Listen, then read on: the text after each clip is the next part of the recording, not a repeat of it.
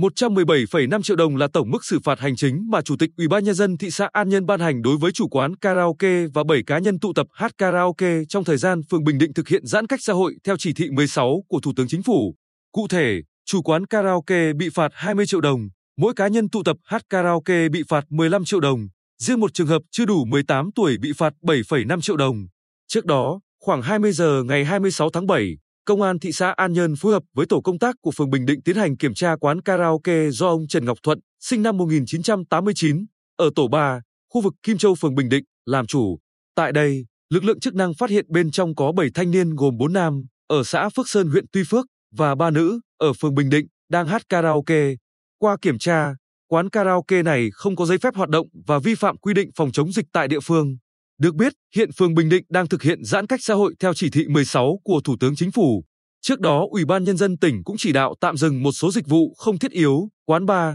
karaoke, vũ trường, trò chơi điện tử, massage, dạp chiếu phim và không tổ chức các hoạt động tập trung đông người, lễ hội, phố đi bộ, chợ đêm để phòng dịch COVID-19. Tuy nhiên các cá nhân này vẫn bất chấp vi phạm.